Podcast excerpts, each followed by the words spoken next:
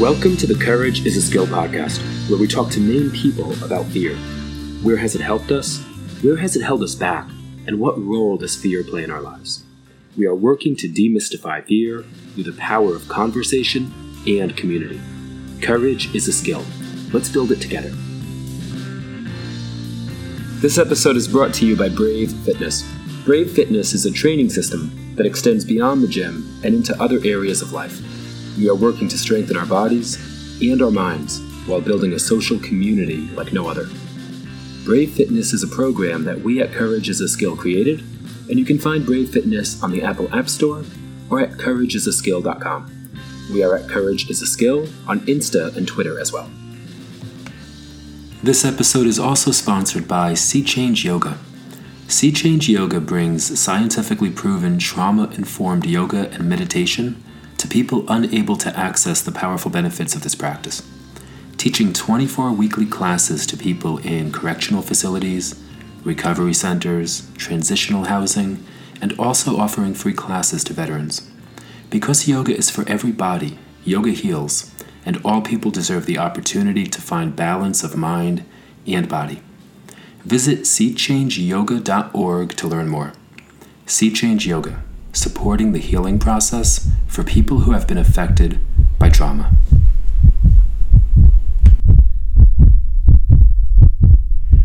This episode of Courage is a Skill features Dr. Jose Herrero. Jose is a neuroscientist whose work focuses on breath in relation to the brain. Normally on Courage is a Skill, we talk to Maine people about fear, but occasionally we'll pull in someone from out of state whose perspective can help us understand how we can take agency over fear and broaden our skill set when it comes to personal strength and development. Jose was in Maine presenting at our Breathe to Perform event at the Distance Project, and we just had to take the opportunity to share his incredible work and his incredible spirit with our audience here at Courage is a Skill. I hope that you enjoy this conversation between myself and Dr. Jose Herrero. So, welcome back to Courage is a Skill, where normally we talk to Maine people about fear. Today, we, um, we have a guest up, a friend, a mentor, and uh, a, a, collaborative partner that we're really honored to introduce and, and, and get to know through the show. So, Dr. Jose Herrero, I'm going to let him talk about his work and um, share himself. Jose, I couldn't be more honored to have you on the podcast. Yeah, I was just noticing my my feelings as you were talking, and uh, when you mentioned the word mentor, I already felt very proud of it, and to be here too. So it's an honor to be here. Um, um, my work is on looking at the neurophysiology of um, breathing for a more, from a more cognitive standpoint. So things like when you attend to your breathing, uh, what does it change in your brain? You know, what kind of neuronal oscillations um, change in your brain like um, so for example um, you get like um, increases in synchrony in specific brain areas and um, how that um, over time changes your brain. So i'm also interested in how breathing patterns can change uh, neuronal excitability in illnesses like um, epilepsy or ADHD, and even in general anxiety. Um, how fast you can become aware that you are getting anxious, and um, that would change. That would change how quickly you can solve the problem, and um, there is a lot of uh, research in psychology and um, and it, a lot of evidence that show that the breathing techniques can help uh, anxiety and epilepsy, but the neural correlates are still a mystery, and that's what um, I'm investigating. And um, I have the the luck that uh, I have an a very interesting method because um, we can implant electrodes inside the brain um, in epileptic patients and uh, we can directly record uh, neuronal activity from inside their brains and uh, have very cle- very clear data from many brain structures. And uh, that's yeah that's most of my research so I, I, can't wait to dig into how you got started on this and what, what some of the the um, just most profound things that you found uh, useful in your own life and with your patients. Um, we got really, really just like compelled by the power of breath at the Distance Project at our gym. Mm-hmm. A couple of years ago, we were working with Dr. Kelly Starrett in, uh, he's out of um, California, but we met him in New York. And he had us do some really simple breath work. And I had never been introduced to breath work outside of the context of meditation and yoga. Mm-hmm. And so I hadn't had somebody in like a physical therapy or sports performance environment talking to me about breathing. And what he had us do, we had us all lay down, and we just did one minute of um, big inhalations and small exhalations. And he said, just on the last breath out, retent, and you know, hold your breath and sit up when you're done. And when all of us sat up at completely different times, that little that little glimpse into the difference physiologically between the 30 of us in the room mm-hmm. without knowing anything else mm-hmm. was really powerful you know for me and my coaches like wow what's really going on here what is it why can you retent longer what, what what's happening and that led us down this journey of like talking to thinkers around breath um, we ended up working with wim hof uh, whose work i know that you're familiar with and i'd love you mm-hmm. to, to, share some of that mm-hmm. um, Brian McKenzie and Dr. Patrick McKeown. And as a gym, we've never seen such performance enhancing like um, connectors, like like a, like like a tool to connect people into themselves. Mm-hmm. And the best feedback that we've heard is the athletic performance gains are amazing, but things like you mentioned, generalized anxiety, mm-hmm. improving um, just the ability to be present with others. Um, cognitive function. We're going to talk about memory today. Mm-hmm. These are the things we really want to extract in this conversation because, mm-hmm. like, because we all breathe all the time and we can take it uh, for granted. One thing that you shared at our Breathe to Perform workshop yesterday was no matter how we breathe, we're, we're going to get some level of neural excitation. Is that mm-hmm. correct? Mm-hmm. Yeah, that's correct. So the traditional view on, on breathing, it was that it was the because you don't need to think about breathing; it's automatic it was the brain stem that it was regulating all aspects of, of breathing. Uh, but the recent research, including my own research, is that the cerebral cortex is very involved in, even during natural breathing. So you have these um, oscillations that are tracking the breathing. In what we found, it was like in 33% of the of the size that we recorded from, uh, we had this um, what is called respiration coupled neuronal oscillation. So it's basically your brain is tracking your breathing. That's that during natural breathing. And that when we found is when you start to do some breath control techniques, like for example hyperventilation or deep slow breathing, is that your brain starts to adjust uh, the rate of these neuronal oscillations to the rate of your breathing and um, that happens in in specific areas. Like for example when you are hyperventilated you have like pre- premotor cortex areas areas in the prefrontal cortex that are synchronizing their oscillations to your breathing rate. And if you are for example attending to to your to your breathing without changing the rate of breathing or any of the characteristics of breathing you have other areas like for example the anterior cingulate cortex which seems to track more this breathing when you attend to it. And um, and this doesn't seem to be an artifact because uh, like uh, it's a big thing when you are breathing. Uh, the, you have this mechanical movement of the breathing that the uh, same with the heart that the, the brain is pulsating and uh, we've done like a few controls like recording having electrodes in the white matter having electrodes in the cerebrospinal fluid that they don't seem to track these breathing related oscillations. So we are we are hopeful that this is a real neuronal effect. And um, like some recent recent work in in animals ha, has shown that even recording with uh, very special electrodes that can record from different layers of the cortex. So in the cortex you normally have like around six layers depending on which structure but in, in most of the structures, like primary areas, like for example auditory cortex and visual cortex, you have like six layers. Like the, layers in the middle, they are input layers. they get the input from the outside world, and the outer and deeper layers they are they are more like uh, like areas that get information from other parts of the brain. So the point is like even when you have this method, you can see uh, respiration related oscillations at the layer level, which suggests that they are locally generated within cortical structures. You know, which means that we have by breathing control we have a very very excellent opportunity to change our brain that is pa- and that what a powerful powerful powerful tool you know uh, the you as, as i'm sure you found in your work and we saw yesterday at, at the breathe to perform event the variance in how different people breathe and what their tolerance to carbon dioxide is and whether they can activate their diaphragm is so wide and then when we work to correlate that, when we talk to people with their overall stress levels, um, whether they experience anxiety, whether they're having difficulty sleeping, it, the correlatives are so strong that you realize that you're dealing with this powerful, powerful tool.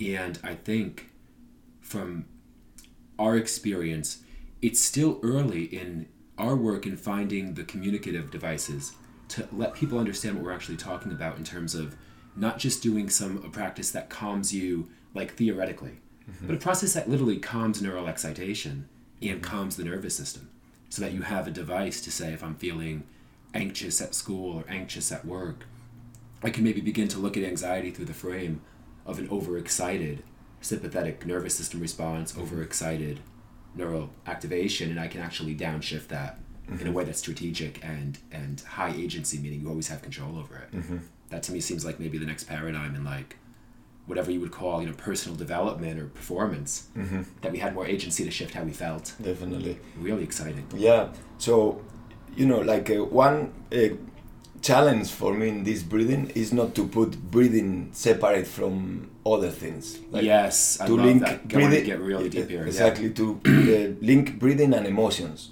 mm-hmm. like for example if you are feeling like anxious that's a strong emotion and how that changes your, your breathing and how your breathing can change your state of anxiety that was I, I really like that you said that for everybody listening you know we put up when we were working out um, in the past year we kind of been picking the brains of thinkers like yourself and we put together this idea on presenting material that showed that if you know i always use the example of like if a bear came if we were all relaxing and sleeping in a, in a tent camping and a bear came running into the campground and startled us, it would change our respiration rate very, very quickly. We would go from a sleeping, slow, parasympathetic, hopefully diaphragmatic mm-hmm. breathing pattern to one that was very, very excited and ready for action. Mm-hmm. And that the opposite can be true. That the you know an event can change how we breathe, and how we breathe can change how we react to an event. Mm-hmm. that that correlative, that uh, that back and forth, is a really, really, really powerful uh, tool to own.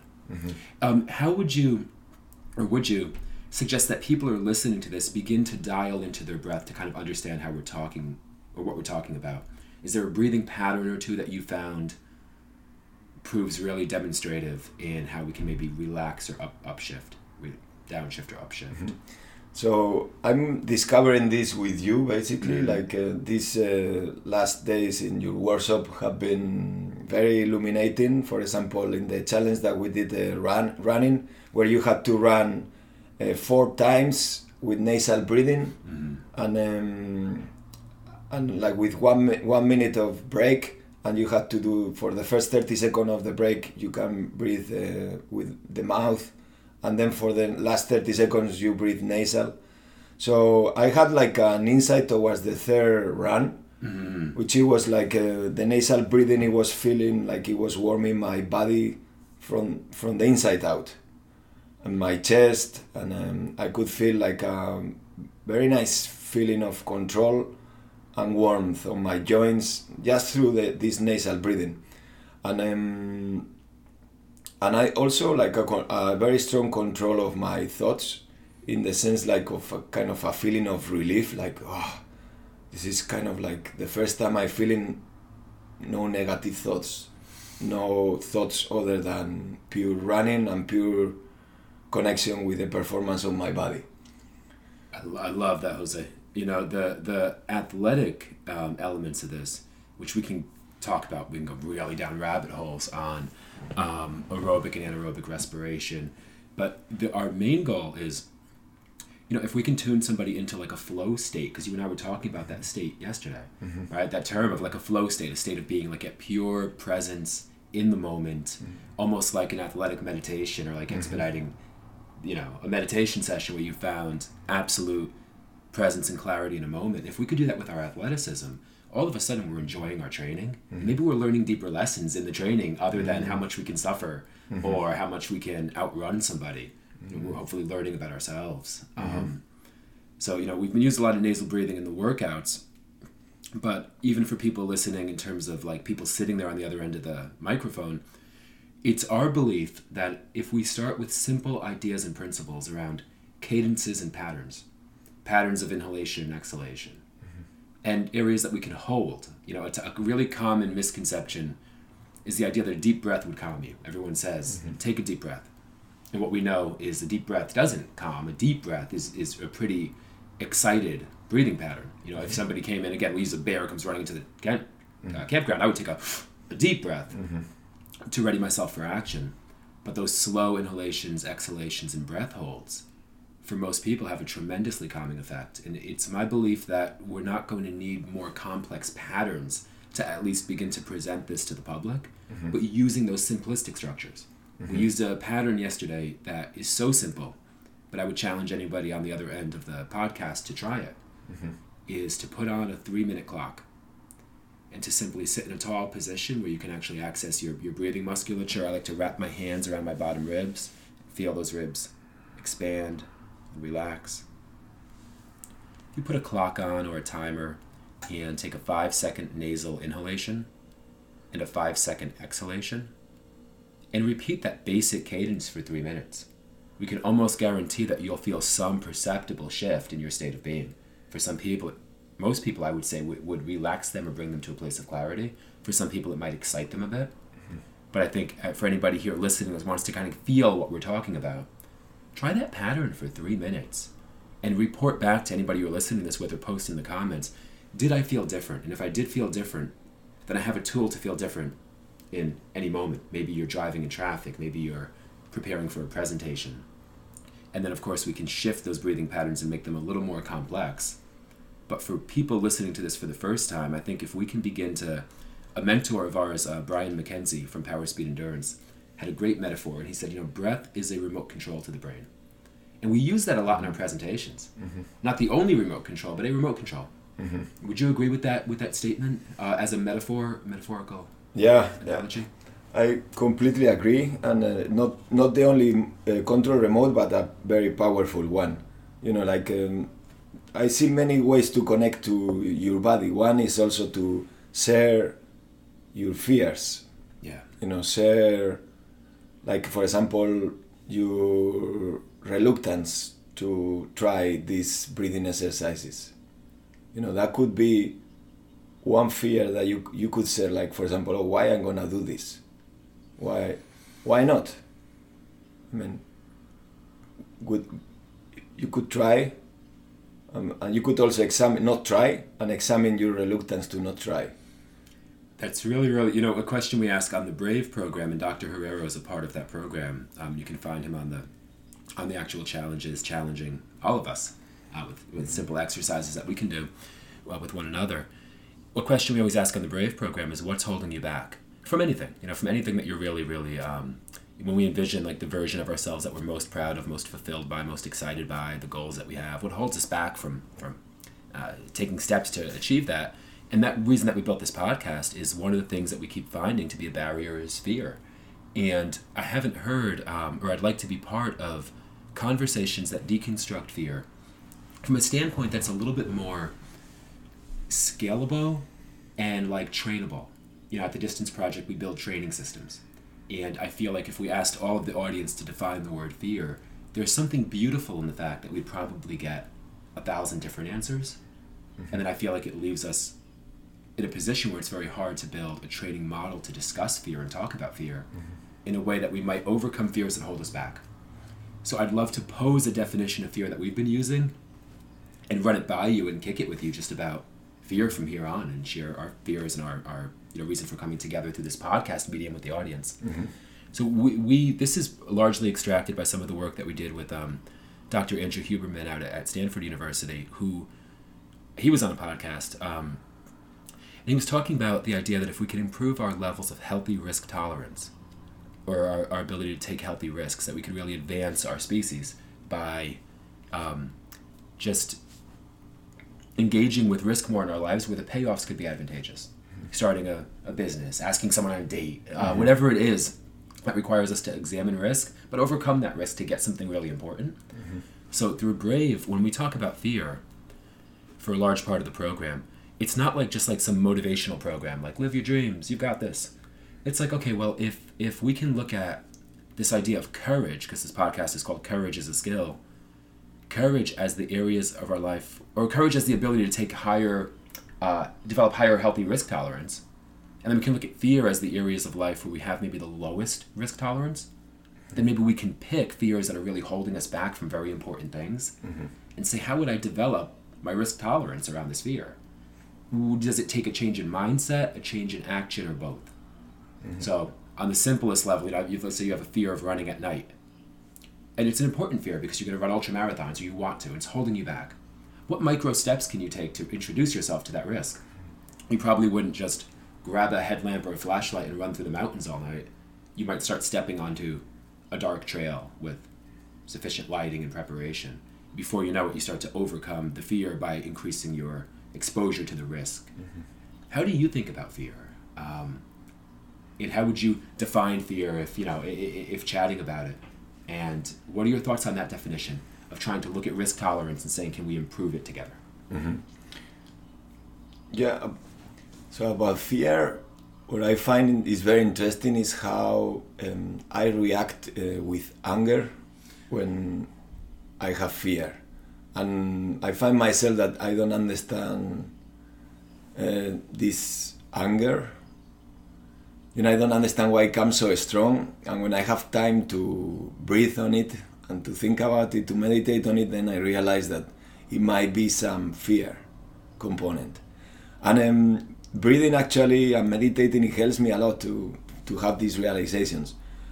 And um, in a way this is like to take micro steps you know like a, a way that helps me to accept that um, my anger is actually rooted in a fear and um, and then take take i mean acceptance can be considered as acceptance of your of your limitations can be considered you know a very important starting point to start to take um, you know to to start to take uh, risk assessments that actually change your behavior.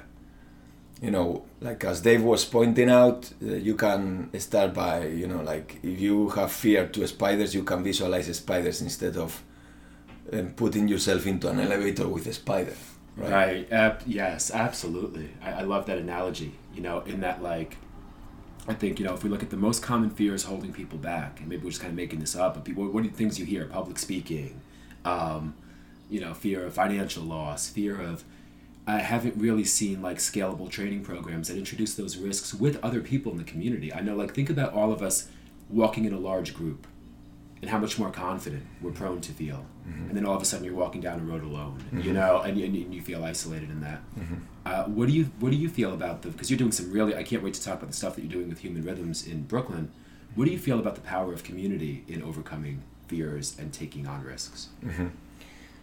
So I think the the fact of sharing is so powerful. You know, like um, many times we undermine that. We think that um, you know, I'm a one man driver. I can do this by myself, and then you realize that um, sometimes what you get with the community, you cannot get it anywhere else. You know, by seeing your deepest fears into somebody's eyes by you know sharing your deepest fears in front of everybody and by hearing the fears of others and seeing how similar they are to yours. Mm-hmm. You know that's that's kind of the power of the community. The, for everybody listening, there's a there's a wonderful video that we're going to link to in the show notes of Jose and a group that he's part of called Human Rhythms in Brooklyn, and it's an incredibly powerful video that we've showed to almost everybody at the gym on several occasions, of Jose talking about dance, and how easily it is to dance and to just be in your own body in your own world, but not to really connect with the other. And, and what they do is this practice of dancing, looking into one another's eyes. And I'd love for you to describe, first of all, what is Human Rhythms, because it's an incredible project and also, how would you describe for the audience what that practice of, of eye contact has brought to your dancing? Mm-hmm. Yeah, so Human Rhythms came about after um, I spent like um, maybe a year going to Five Rhythms. So Five Rhythms is a place where there is like 120 people in downtown in Manhattan and then you is not allowed to speak not allowed to talk well not allowed to speak yeah not allowed to smoke or drink alcohol and and then you just go there and you dance with people like half half naked kind of you know like uh, just free movements and and then uh, yeah you do a lot of eye contact with the people and and then I realized that um, I wanted to develop something that is rooted on that but it has also the component of that you also learn a skill a skill of becoming a better dancer in relation to better motor skills, you know, better coordination with the music, and also better connection with the people.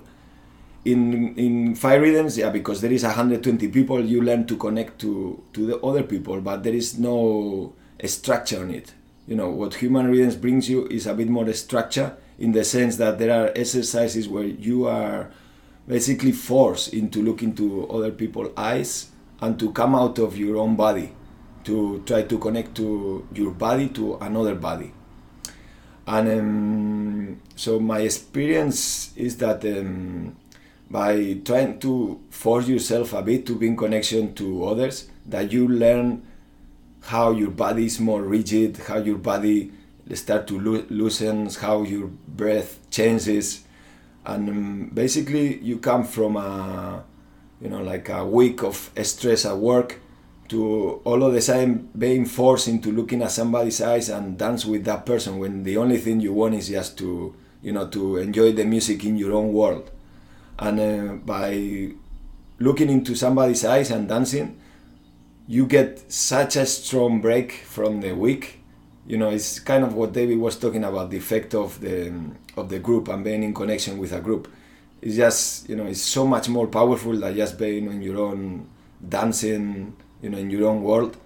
And um, you know I, I I love to be on my own dancing on my own world but I experienced that uh, my dancing skills and my knowledge about my body and my, my, my mind is uh, fourfold if I do this in connection to others. I love that, Jose. I, I, encourage everybody to definitely, if you're in the New York area and just online, check out what Jose is doing because it's really powerful work. What role did fear play in you getting involved in that? How nervous were you or fearful when you first started doing that? Mm-hmm. And how does that change now? Do you still feel, um, how, do, how do you feel when you first started that and how do you feel now in terms of fear, comfort, and. Mm-hmm. So, um, in the beginning, I started because um, i done neuroscience for the last uh, 15 years and um, I basically work so hard you know, I did my PhD in England, and um, actually I did two PhDs, one in, in cognitive psychology and one in neuros in monkey neurophysiology. And I was just like, okay, my first PhD hasn't been good enough. I need a second PhD, you know, and I need a PhD from a very good lab. And then I came to Columbia University and I did my postdoc. So I basically kind of like overworked a bit and then I remember once coming back from a conference in San Diego where I said, okay, I'm gonna spend these eight hours of flight from San Diego back to New York just thinking about how it would be a happy day in my life. And then um, I wrote down and I said, okay, happy day in my life is to do neuroscience because I love neuroscience, but also to have like a, at least two hours for something that I love. And I, I love dancing, I love meditation, so since then, I start to have maybe yeah three years ago. I start to have these two hours for my dance practice or you know web design for the project or I know it's not too much. You know, it's just the it's just the beginning, but kind of gave me a sense of control and relief and to allow myself to do something that, that I love other than neuroscience. And um, and in the beginning, you know, of course, I was, you know, like I had judgments, like you know, like I'm when I started, I was 37. You know, I always like love dancing all my life, but I was thinking. Mm, you know, like it's one thing that you go to day parties in Central Park and people ask you, "Oh, do you teach?" You know, that's one thing, but the other thing is to really teach and to, you know, basically not not really teach, but to facilitate and to promote like surrender leadership. So that's what is kind of the hardest for me, like to open a space where you know you give the same level of authority to everybody that shows up there that has a talent to share. Mm-hmm. You know, where you have to just step back and say, you know, that person can teach this better than me. Let, mm-hmm. let it let it do it. You know, and in one hand it's scary, but in the other hand it's super rewarding yeah. that you are learning from you know from people that if somebody knows how to do something better than you then do it mm-hmm. and if also even if you know how to do better something than that person but if that person is better to teach another person a skill then you have to have the courage to step back and mm-hmm. let them do it absolutely yeah you know we had a great conversation we were walking around the old port in portland last night um, getting some gelato and we were just talking about fear in association to meeting new people and how you meet new people and how you start to detect for threat and that almost mm-hmm. the first two things that people do is they detect for you know how can this person hurt me can this person hurt me mm-hmm. and we start to let walls down over that idea of um, is somebody a threat okay they're not a threat then what role did they play and we start to do all of these assessments so quick and on such a subtle level that you it's non it's subconscious mm-hmm. um, but I think it's a, a, another rabbit hole that we can even go really, really more deeply down into. And what is judgment? What is self worth? Where does it come from? Mm-hmm. Uh, what role do others play as mirrors in our lives mm-hmm. um, as we really look to know ourselves? Mm-hmm. Amazing. Um, if a question that we ask everybody on the podcast, and you can take this any direction that you want to, anywhere you want to go with it. Right, but as we look at fear, what would you do, Jose? What would you do if you had no mm-hmm. fear?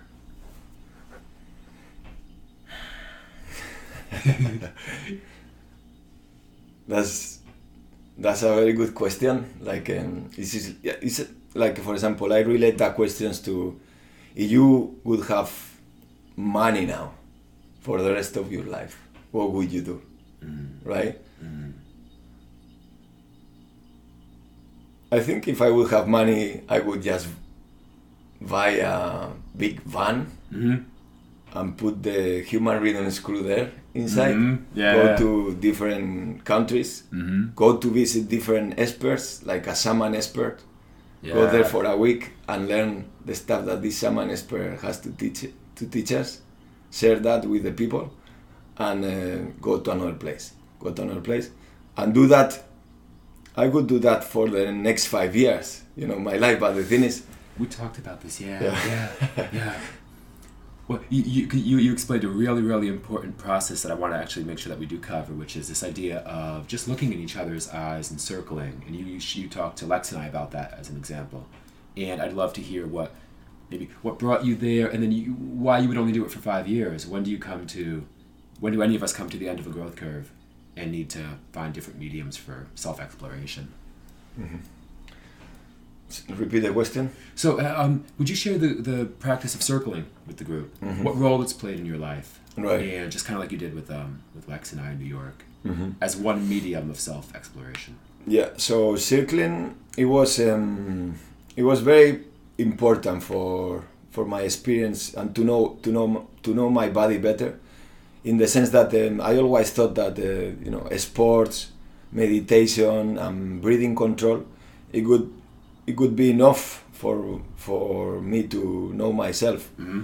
But then I realized that the circling, where you stare into somebody's eyes and um, you basically um, talk about any feeling that it comes out. Like it has to be very raw feeling, not embellished feeling. Like uh, you know, you are in a conversation with with somebody, not only staring at the eyes, but you can talk about uh, things that arise, and uh, you can say like uh, what is that person telling you, what is the raw feeling on you, and um, by revealing those raw feelings, deeper and deeper feelings come up. And also somehow um, explanations for those feelings, like deeper explanations that you before never, never, never thought about, and also like deeper, deep, deep fears that you have, and um, also one thing that it comes out a lot is how you change your perspective in terms of empathy. You know, by acknowledging your fears, you start to become and seeing the fears in, in other people and also seeing how your judgments are way off. You know, many of your judgments are rooted in, in fear. Those elements they start to give you a more like a deeper understanding of of your emotions mm-hmm. you know and um, also like your childhood you know how you know you are part um, to blame for for your you know for your problems now but also how you other people play a role on it it sounds like one of the you know one of the things we talk a lot about at Brave and at the Distance Project is empathy and it being mm-hmm. this. Uh, we can go down a long conversation on empathy, but what a beautiful way to truly find empathy when you explain this process to me and Lex of just sitting across from someone, looking them right in the eyes, and talking about your deepest fears, and mm-hmm. as you said, hearing theirs back and hearing theirs reflected, and the similarities in fear. Mm-hmm. I thought that when we think about training practices, you mm-hmm. know if anybody thinks that like you know like CrossFit is hard or like you know like mm-hmm. running is hard, that sounds like a really hard training practice mm-hmm. with great return and mm-hmm. very deep return. Um, and you know I like how you pointed out in this idea of no fear, maybe doing something for five years. I think I'd love your thoughts on the ways that maybe one of the scariest things any of us can do is develop a practice, become attached to the practice, mm-hmm.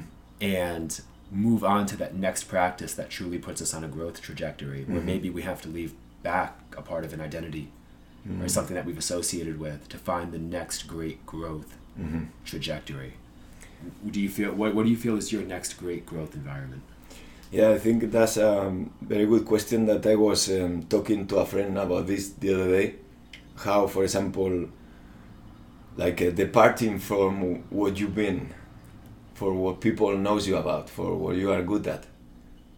You know, and and maybe becoming, you know, somebody that uh, basically, you know, people don't value how scary that is.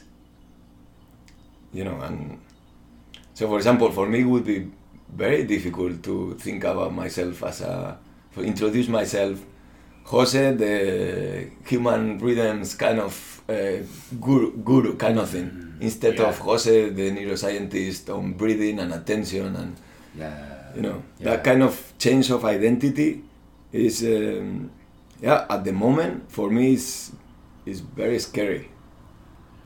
I love it, brother. I, I can't wait to watch the whole journey that you know that you're on with human rhythms, with your work in neuroscience, um, and with this ongoing conversation that you and I and all of us will be engaged in mm-hmm. around our fears in mm-hmm. supporting one another and truly, truly creating a supportive community where we're talking about fear both scientifically, strategically, and communally. Mm-hmm. So we can hopefully help each other stay on the edges of growth environments. Mm-hmm. Um, yeah, I mean, one thing that I saw in Brave, it was like this really nice um, attempt to merge uh, like physical performance with emotions. I mean, that was the first time like uh, I see, you know, a, a training program of people that is really good at sports like ultramarathonians to you know be encouraged to talk about their emotions and for me it was very interesting because I appreciate a lot the sports people and I'm a sports people myself And uh, when I hear somebody that is been doing an ultra marathon, talking about uh, their fears and emotions openly, that's much more powerful than somebody that hasn't gone through the same self sacrifices. And um, yeah, I mean, in Brave, that's a very unique challenge that I seen. So you are mixing kind of circling with sports. Well, you know, a thing that a thing that led us to that is, you know, we all got into these extreme sports and you know, ultra marathons, CrossFit. We have people who do MMA, Brazilian Jiu Jitsu. Uh, and not everybody in the group does a, a, sport, but there's a lot of people I think who've migrated onto the Brave Fitness platform because they were looking for challenges in sport specifically. And then you meet the challenge. You run the ultra mm-hmm. marathon. You know, you you have an MMA fight. You you you do the uh, you know the long distance cycling, whatever your thing is that that pushed you, and then you know and you do it again, mm-hmm. and you do it again, and then you hopefully we all ask, well, am I still in a growth environment? Why did I come to the mm-hmm. starting line of this race? What was I hoping to find? Mm-hmm. And did I actually find it there? Mm-hmm. And if I did, then where do I go next? What am I looking to find? Mm-hmm. And I know that, I mean, for myself, with ultra marathoning became an identity. Mm-hmm. And then we all ask each other, well, again, are you still in a growth environment there? Um, so I, I love as we all seek out that next thing that challenges us as deeply as the sport event did that we build this social community where we're holding each other not only accountable to what we said we wanted to do and be, but holding each other in support mm-hmm. and saying, you know, life, God, there's, there's so much to be scared of, there, but there's so much to be gained when we can build the skill of courage together. Mm-hmm. So, mm-hmm. Uh, brother, I couldn't be more honored to have you on the show, to have you here uh, at Breathe to perform in Maine. And I mm-hmm. couldn't be more excited about the journey together going forward. Thank you very much. That's it.